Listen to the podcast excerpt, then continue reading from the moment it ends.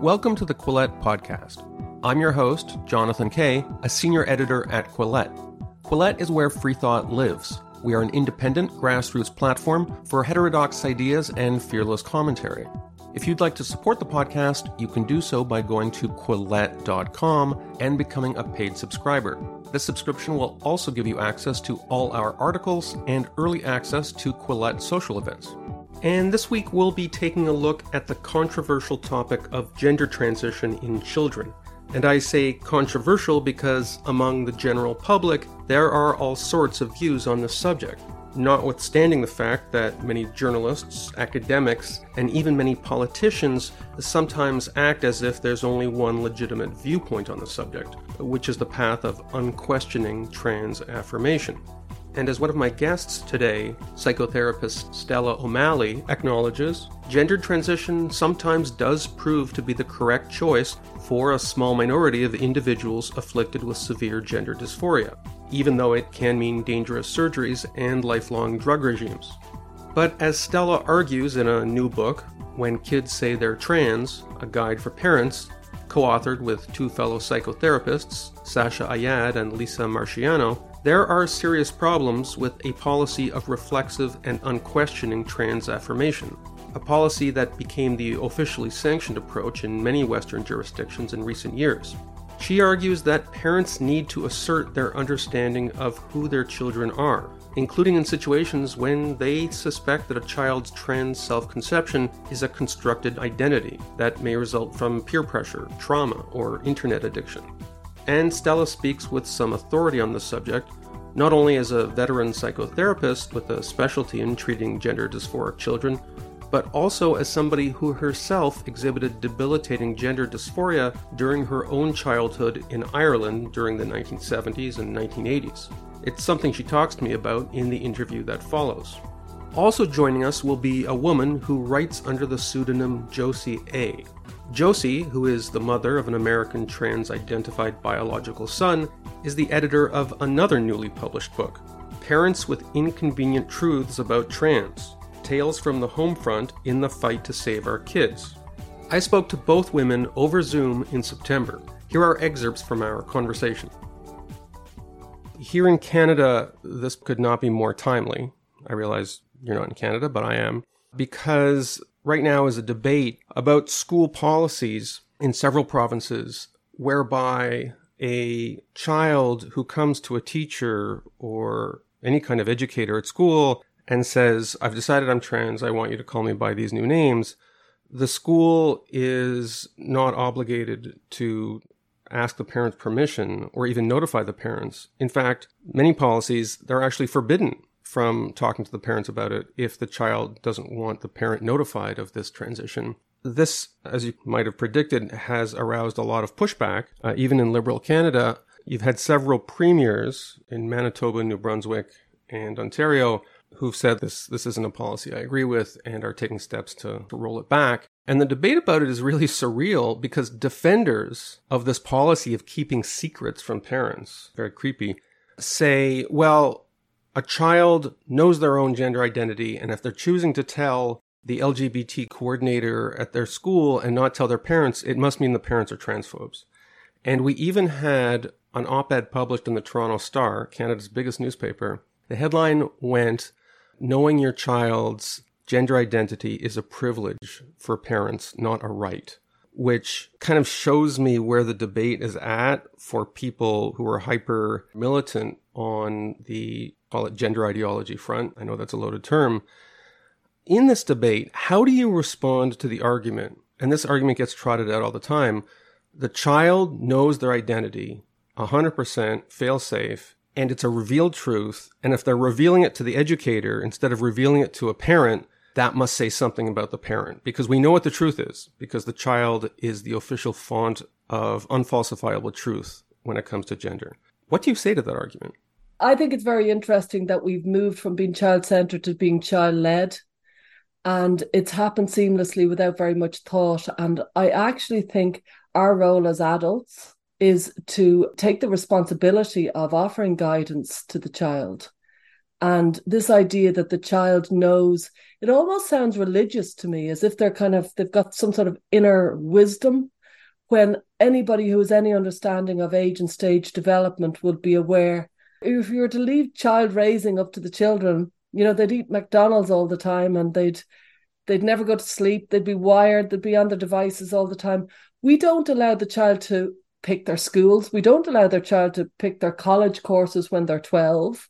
We we you know, we guide them in all sorts of ways around every decision from even from their hobbies and we you know I, i'm very very very pro letting kids be kids let kids kind of do their own thing but not for the bigger decisions the bigger decisions it's more important that parents have input and take their responsibility seriously this very strange new idea that children have some sort of inner knowledge about themselves it's come from nowhere and it sounds nice. It sound bitey. Sounds kind of cultish, actually. That's because you're jaded. Well, no, it's because I was a kid once. I believed all kinds of crazy things. This isn't the time or place to go into my, my early childhood psychological issues, but I believe some pretty screwed up things, as a lot of kids do, especially going through adolescence. It's confusing.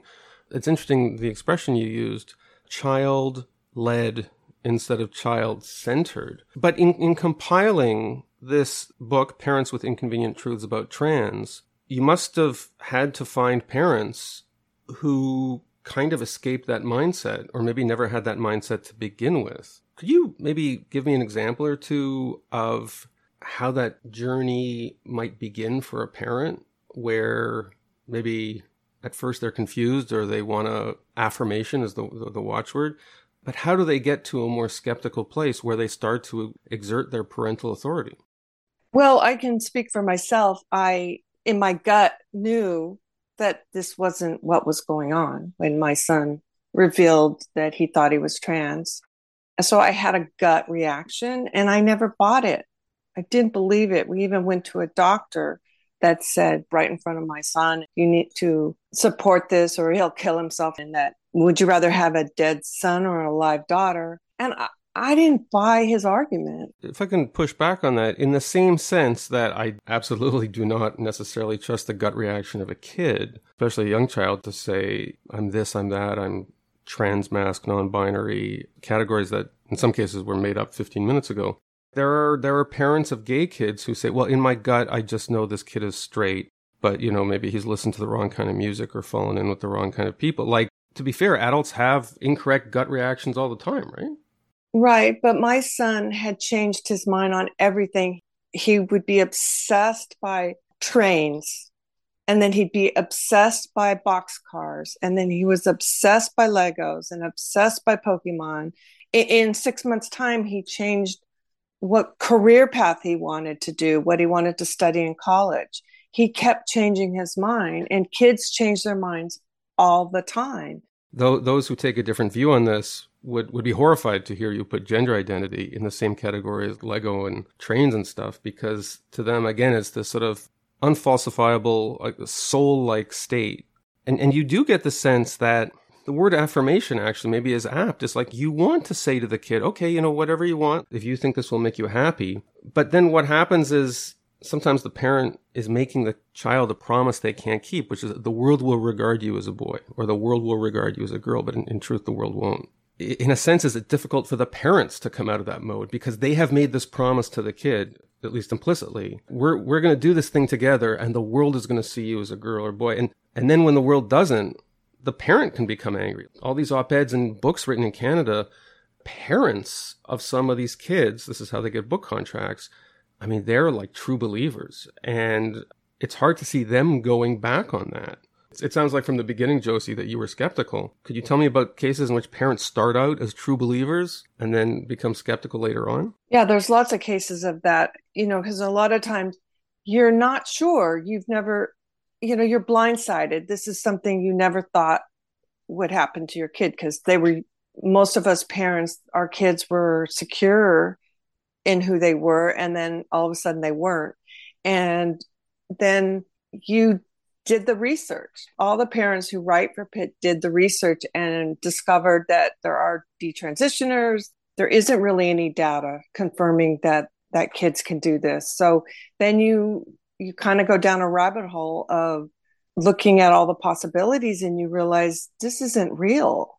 Stella will say, We all got PhDs in gender. Um, a lot of parents buy into it at first and then they do the research and then they move on. There's also a parent who wrote True Believers. It's a title in our book where they were socially transitioning their eight year old. And then when the younger son decided that he was also trans, that they went, wait a minute, because their older son was a little bit more feminine or something and they can maybe see it. And then the younger son, who was all boy, when he said, I'm a girl too, it made them question it. And then they did the research and then they pulled back. It's interesting you say that because there's a there's a family here in Canada. The woman used to be called Amanda Jette Knox. Now she calls herself something else, and she's she's gone through several gender identities. But I think the husband came out as trans, and then one of the kids came out as trans, and then she came out as trans. But she drew, or he, I, I absolutely. This person has changed gender several times, so I don't even know. She now comes to see it as sort of this group epiphany, kind of like religious converts she sees it as like a beautiful thing. It sounds, maybe to others, including me, a lot like intra household social contagion. Stella, you have written, or at least have co written, in this second book that's been released, When Kids Say They're Trans, A Guide for Parents, there's a line in there that says there's no such thing as a trans child. But surely there are children who are afflicted with gender dysphoria, right? Oh yeah, like I, I, I myself, when I was a kid, had what would now be diagnosed very easily as gender dysphoria for many many years. And it was a horrible experience. It was it was very isolating and grim. I experienced it for years. In the media portrayals it's like i am jazz. It's almost like you're lucky or it's something to be celebrated and there's a big party. Maybe just tell us a little bit about the reality of what gender dysphoria is. You know what? You're right to ask me because there's always been a small number of kids who had childhood onset gender dysphoria. It generally revealed itself when the kid was around about three or four. For me, it was when I was three. It was almost as you're coming into kind of consciousness, you realize you're in this family, you're in this home, you're who you are. Mm. A very definitive feeling of wrongness. You know the, the word alienation. It's only when you feel alienated do you actually understand what that word means. You know, that kind of cold sense of it's all wrong. Mm. I shouldn't be this. I shouldn't be a girl. I was so deeply, profoundly sure that it was wrong, that I should be a boy. It was clear I should be a boy. I was a better boy than other people. I looked like a boy. I wanted to be a boy. I acted like a boy. And everything that I knew said, You're a boy. You're not with girls. I look back and I was quite of a I was an internal misogynist. I I didn't like girls, and I it lasted for many many years. It was a very different time. I was growing up in Dublin in the seventies and the eighties, and you know it was kind of a case of benign neglect for me, where they just didn't do anything about it. There was a lot going on in my family, so there wasn't any emphasis given to the the odd third child. Mm was doing her own thing, saying she was a boy to everybody who met her. Everybody effectively pandered to me and allowed me to look like a boy and act like a boy and hang out with the boys and be with the boys. Nobody really changed. Anybody who did would be fought with by me. So I, I was a very aggressive and assertive kid, which I now realize is kind of classic for childhood onset gender dysphoria. We are a small type. You know, there's a small number. When I say small type, we're a very small numbered type. There's a small number of kids who just feel wrong. And a lot of us grow up to be lesbian or gay or bisexual. It's, you know, the stats say around about 70% of kids like me would grow up to be lesbian, gay, bisexual. I'm not sure why we figured why that is. I, I know there's some very interesting theories, but it's it's it's interesting and significant. However, the kids in the PITT book, the kids in Josie's book, they are not me, if you follow me. They're not my type of kid. I was a very specific type of kid, usually through the process of puberty. Kids like me grow out of it. Frankly, our sexual um, impulses are awakened. We start fancying other people. We're not so concerned about our inner sense of mm, self. That's true. Learned about our relationship with other people. And so we start developing social skills. I certainly did, realizing I need to be attractive you're starting to look into the outer, and that's what most children do during adolescence. Now, the children in the book, Parents of Inconvenience Truths About Trans, it's a new cohort. They've never been seen in the literature. They have never existed where they were just gender conforming. Gender was not an issue for these kids. They didn't, they weren't like me. That's why it's so extraordinary that this massive rise among all these teenagers are generally not kids like me. Anything between 80 90% of kids like me become comfortable in our own skin eventually. These kids in the PITT book, they develop it generally after a trauma, generally after an awful lot of online usage, and generally in their teen years. So it's a completely different cohort with a completely different pathway, and yet they're both being told they're trans as if it's some sort of unified experience when it seems to be extremely different depending on what category you fall into. And a lot of these kids come out in friend groups. So, you know, my son and his friend said they were trans at the same time.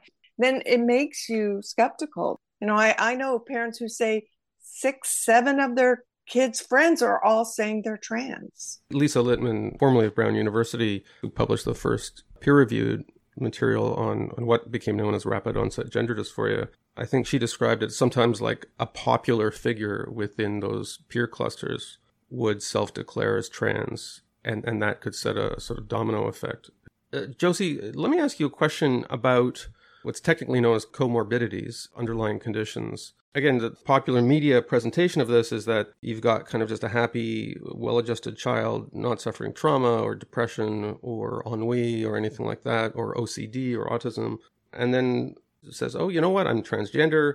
The world throws them a party and they go happily ever after in their new transitioned self. Have you encountered situations like that?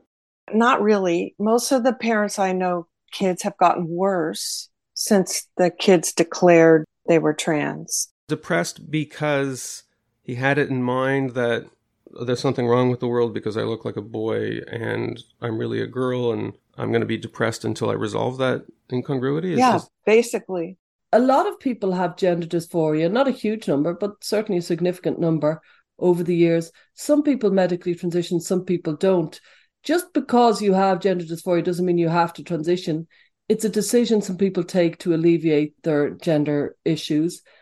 And, you know, some people say it worked very well, and some people say it didn't. And some people who medically transition come to realize that they still have gender dysphoria after they've medically transitioned, or if it's even been exacerbated, while others will look at them dumbfounded and say, it's been the best thing I ever did. So I, I, I don't think anybody mm. has the answers here, but I, I always think that caution is the most appropriate pathway when we are so we're watching such different experiences and everybody is kind of shouting to be heard. And i think it's only right that we listen to everybody. There's a very long history of psychotherapists and medics that work in this field that you like listening to the parents is part of it. So if if a parent runs into the doctor saying there's something wrong with my child, there is respect given to them. That's the weird thing about this is that I don't know any other therapeutic context or medical context where the parent's view is actively shunned. Yeah. Unless that view is just 100% unambiguous cheerleading of whatever comes out of the mouth of the kid on any given day. Is there any other therapeutic context where that exists? No, generally the parent's word is cons- it's definitely noted. Even if the parent seems very, very deeply upset, they note it and they listen to it. Parents are the world expert of their children. There's nobody who really knows or loves their child the way a parent does, and this really comes across in the PITT book. That the parents are very loving, very engaged, and want what's best for the kid, but fundamentally don't believe that medical transition is actually the right solution. They think it's a false hope, it's a false promise, and they genuinely believe that it's going to cause more trouble than it's going to solve. And we're scared to death of the medical harm and the surgery and everything else. We're up at night worrying what's going to happen. We've listened to the detransitioner stories. Josie, not your real name, you're somebody who, as you've alluded to, you, you have a child who's been going through this. And you retain hope that you're going to get your child back, as is, as I understand, not uncommon. The child grows up and the dysphoria resolves itself, at least to such extent that they can live a life in the body of their biological sex. The way you talk about that, and the way some of the other people talk about in the book of like getting my child back, It sounds a lot like people I've interviewed in the past whose whose child enlisted in a cult where they say, "Oh, I'm really happy on the ashram. You know, we grow radishes all day, and they embrace all the cult beliefs. They convince themselves they're happy. I guess in some ways maybe they are happy, and then eventually they they kind of come out of the cult." Have you spoken to people whose children have gone into actual textbook cults, like with robes and drugs and compounds and stuff like that? Like, ha- has there been outreach between parents in those two groups? My situation is my son is estranged. He left a year ago and we haven't heard from him since. We're unable to contact him because he's blocked us. I have gone to estrangement groups of people that aren't necessarily have kids that are trans. But the other thing about my son is he doesn't have gender dysphoria. He sees this as a social justice warrior type situation where he wants to end the gender stereotypes. Wait a sec. So he's he's told you that he doesn't have gender dysphoria and he's doing this as a kind of political affectation? Yes. He knows he's male. He just doesn't want to be that. He doesn't like toxic masculinity and he, he doesn't want to be that in life, like a, an abusive male. I don't like toxic masculinity either, but I'm still John. If I may ask, through indirect means, have you been able to keep track of his welfare? Is, is he doing okay? We hear he's doing okay. Could I just say something about cult experts? I certainly follow the work of, of different cult experts. Steve Hassan comes to mind, and so does Patrick Ryan, and there's a few others. I do think it's very important that the person involved needs to understand about gender, as in the, the kind of extraordinary landscape we're in, and you know the jargon and the acronyms. But an awful lot of parents, you're right in, in bringing that up. An awful lot of parents feel like they've lost their kid to a cult, whether they have or not. They do feel that that it feels there's a wall, and as Josie was explaining, it feels a very political wall as opposed to this is all about gender. It feels a lot more like this is about being part of a, a, movement. And it's very easy to move towards queer theory and everything that queer theory stands for, as in dismantling the family, kind of subverting the power structures, being part of one group as opposed to another, and being very derogatory to anything that is perceived to have a power structure, such as being white or male or being a parent. And so it, it, it it is it does feel like it's a new phenomenon. It will be in the history books as what happened. Just like we didn't know what was going on let's say at the beginning of the sexual revolution or the beginning of any other you know the communist or whatever it takes time for us to get an actual understanding of what's just happened. But something big is happening and it's anti-parent. And it's anti-family. I mean, I live in California and they just passed uh, AB 957, which takes the parent out of control of their own child. There's all these school boards that passed an initiative to that they can't keep secrets from parents here in California about five or six have passed it. And the attorney general is now suing the first school board that passed this. Even in ultra liberal Canada, they've done surveys, and something like 70 or 80% of survey respondents and that's all survey respondents. If you just took mums and dads, I think it'd be even higher. They they want to be kept informed. Like this is not a popular issue for progressives. In fact, one of my fears is that, uh, and you already see it happen in, in very conservative states, is that the backlash against this stuff sometimes is genuinely transphobic, where where they deny any kind of transgender therapies, even to children who persistent in their presentation of these symptoms and maybe could benefit from it. Well, we don't believe that. I mean, if you're a parent and you saw your kid overnight do what my son has done, none of us believe that any kid would benefit from giving them puberty blockers or hormones. We don't believe that. And I'm in favor of these bills because doctors will give kids like mine, who's not gender dysphoric, hormones and puberty blockers because they want them.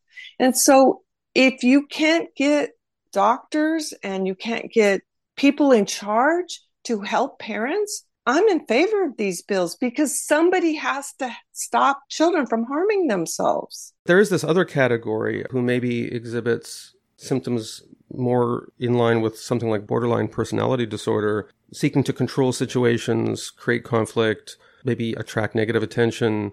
We have this transgender activist and street organizer in Ottawa calls himself Fae Johnstone now. They named him Grand Marshal of the Ottawa Pride Parade, and he showed up in a shirt with a, a knife on it, threatening TERFs, pejorative word for, for women who believe in biology. It was, it was a completely bizarre outfit, but it struck me that this is a person who ostensibly wants to make the world a more welcoming place for trans people. But by this person's behavior and rhetoric, and has, has also just all sorts of misogynistic outbursts online, is flamboyantly off putting in the way he presents to the world. Uh, how common is that kind of behavior? We spoke earlier on about the childhood onset gender, who usually are same sex attracted and usually grow out of it when puberty comes. And then there's the kind of the PITT book type who are the teenagers. And we don't know much about them. They're only about 10 years in existence, roughly, you know.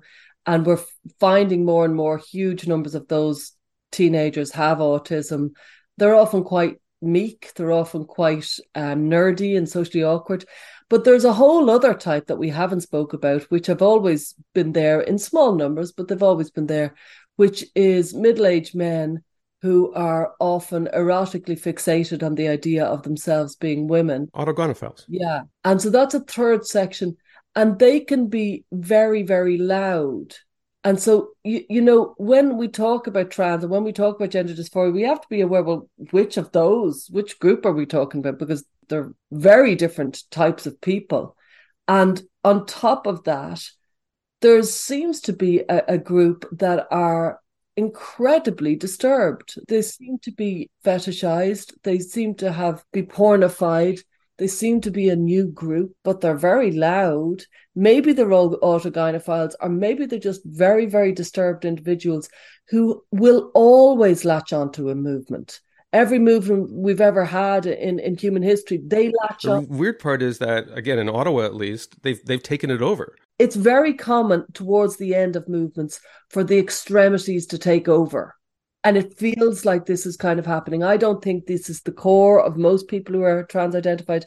I think it's the extremities and it signifies we've gone into kind of late stage.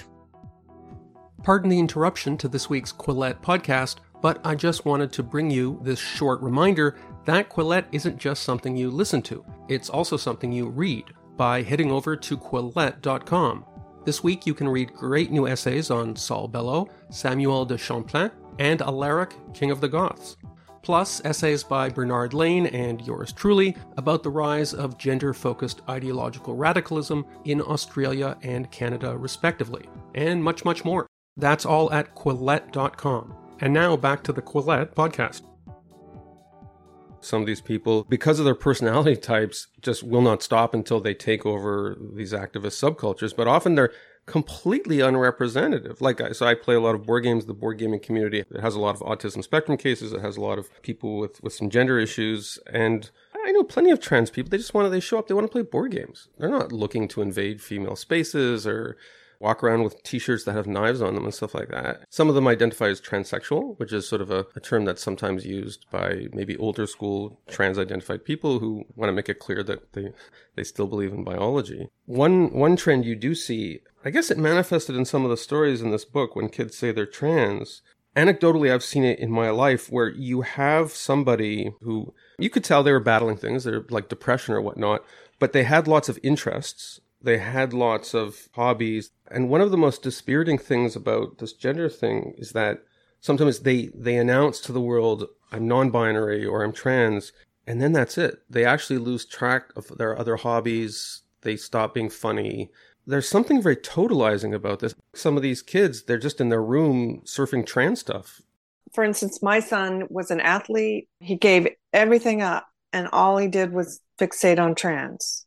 He stopped seeing friends. He got really sucked into anime. What is it with anime and trans? There's all these middle aged men, they're convinced they're women, and their avatars on social media, they're just obsessed with Japanese cartoons. I don't really know. I just feel like it's because it's all kind of androgynous. Right. And they get sucked into it. We thought it was innocent. He would have us watch these anime movies, and they seemed pretty innocent. You know, they were family oriented movies. And we didn't understand the connection. We never have figured it out. But I know that that sucked him in. But he gave up everything. He gave up Boy Scouts, he gave up sports, he wouldn't leave his room. But this was also during the lockdown. He was just home. Stella, what's with the anime? It's fascinating. I'd love to get the time to study it a little bit more. There is the aspect of the androgyny. There's also something that isn't maybe mentioned enough around anime. It's escapism. And some argue that trans identification for some people is escapism. It's escaping from the reality of, of your life. And from mortality. Yeah. Anime characters are all in this sort of timelessly youthful, creaseless bloom of youth.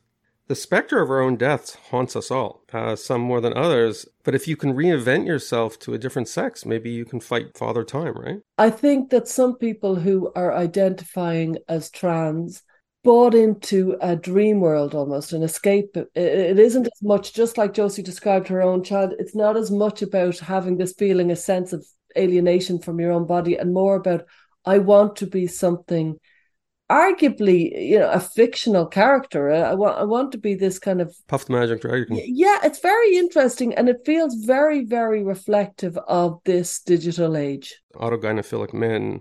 In the way they dress it's often very strange because they either dress like their great grandparents, wearing like Victorian smocks, or they dress in this highly like sexualized sort of nymph, like clothes that no actual woman would wear. Well, I've certainly noticed it. I'm sure Josie has too. That there's there's one is the highly sexualized version of a woman, and the other is kind of your grandmother version of a woman.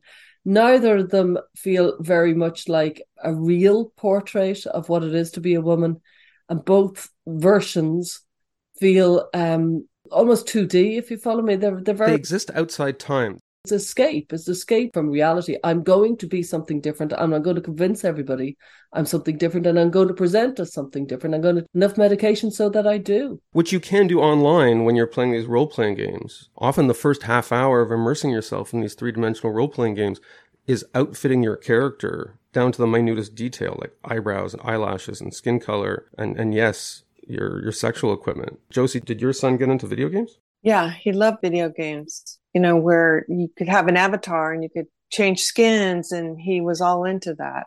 But I also want to say that I feel like some of those men that you were talking about, these are men that didn't get a lot of attention from women and maybe they wanted that and acting out, they get a lot of attention from women. I know that my friends' sons who are trans identified, they have a cheerleader who's pushing them. They never had any attention until they decided they were a woman. And all of a sudden, the whole world is praising them.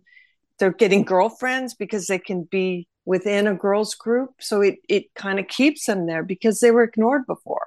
In this culture war debate over the gender issue, you sometimes see conservatives or people who are pushing back against the gender stuff, they'll use terms like groomers. They'll say like, okay, groomer. They suggest that the whole thing is about sex. I think there's many reasons not to use that kind of language, but among them is the fact that, from what I can tell, a lot of these people seem to be fleeing sexuality. The last thing some of these trans identified teenagers want is to have sex. In many cases, they seem terrified by sex or at least terrified by their body changes. We change in all kinds of often really unsettling ways when we go through adolescence. You can see why someone would be attracted to puberty blockers regardless of whether they had gender dysphoria. Could you tell me a little bit, Josie, did you see a kind of aversion to sexuality in some of these stories that are contained in this book? Well, we always wonder about how much porn has played into it. And a repulsion to porn. Correct. I think when we were growing up, sex was a mystery and you were excited by it, where I think these kids see too much and then they're repulsed by it and they don't want it and they're afraid of it. Is this primarily biological females who are repulsed by the porn or is it does it go both ways? It goes both ways because I think some of the boys see horrific porn and they think I don't want to do that. They also grew up through the whole Me Too movement. They're afraid of hurting a woman and things like that. Although ironically, the movement itself has misogynistic overtones, but maybe that's an irony they don't realize when they're in that moment. You could argue, it's not necessarily true, but it, it seems to fit in lots of ways, that the, the girls are, are running away from being a woman and the boys are running towards being a woman, but it's all centered around woman, if you follow me. That's so interesting. Both of you said interesting things during the podcast, but I'm putting a gold star next to that one. You see this in the debate, right? When the United Nations Commissioner on Women or whatever, and it's like, what is a woman in this mm-hmm. 17 paragraph thing about a woman is somebody who is in the state of being womanified? Just some gobbledygook. But what is a man? Oh, a man is a dude. No one cares what a man is. Helen Joyce, who's been on the podcast before, is I said it to music actually. I had her read out definitions of what a woman is from various activist groups and stuff because it sounds like the most horrifying Hallmark card you've ever received on Mother's Day. We know what being a woman is too. it's just people are questioning it. I know you two know it. you know, we have noticed, you know, in, in parent groups and stuff that there's been a, a very heavy proportion of, of mothers and again, I bring it back to God. It's it's so about the female. Mm. The, the the blame on the mothers. I've seen it as a psychotherapist. How the kids are vitriolic about the mother who is trying to, for example, affirm and use pronouns and names. And they're quite blasé about the dad. Oh, the dad, oh, he's just funny like that. They're very casual about the dad, who's probably not even as affirming as the mother but it, it's really noticeable to me and i haven't figured it out. It's just this centering. It feels like when you brought up the me too movement and stuff it feels like this extraordinary phenomenon around being a woman is what's going on here. And uh, you know it could be of course repressed sexuality. I do think it is for some and some of it, it it's a kind of a, a distressed sexual kind of urge. But the woman issue whether it's mother or being a woman is really, really, really big in this in this particular world. Josie, I don't presume to know about your particular circumstances, but in your experience, how does the male female father mother dynamic play into this? Because I've heard anecdotally that sometimes the fathers get away with being more blase. It's like, oh, dads are so goofy and they never get it. And sometimes, especially when it's a daughter, there's more of kind of barbed relationship between the mother and the daughter. Yeah, I I do have a husband and you know, it's hard for the dads with a son because you know, they were very close and to deny that that's what they are anymore eh, it's kind of tough on dads because they had a dad son relationship and all of a sudden that's sort of taken away from them. My husband will never give up on my son and he was always there for him and he listened to everything he said. He didn't affirm it, but he didn't make him feel bad about it. I sort of overreacted, but my husband was always very calm. So I'm the one that did all the research. I'm the one that did everything. And my mental health suffered, but my husband stayed true as a rock. Stella, you've written that when a kid comes out as trans, whatever your suspicions are as a parent, you should resist the the impulse maybe to push back in a hard vociferous way. Could you explain why that's the case? Myself and, and Sasha Ayad and Lisa Marchiano, we try not to be prescriptive because we think the disempowerment of parents has been a massive issue in this. And so if a, a parent is listening, I'd be very reluctant to say they shouldn't do this or they shouldn't do that. However, I think I think there's great value in saying your piece. I, I really do. However, most parents, when they're these days in this new context, when their kid comes out as trans, generally the kid is six months ahead of the parent. They have been online and they have digested massive amount of material. And we all know it's filled with jargon, it's filled with concepts. So the parent will easily make mistakes and they will be taken down and used as evidence against them. So if at all possible, it's probably better for the parent to listen and figure out what's going on for this kid. What's this driven by? You know, is it escape? Is it that they hate their body?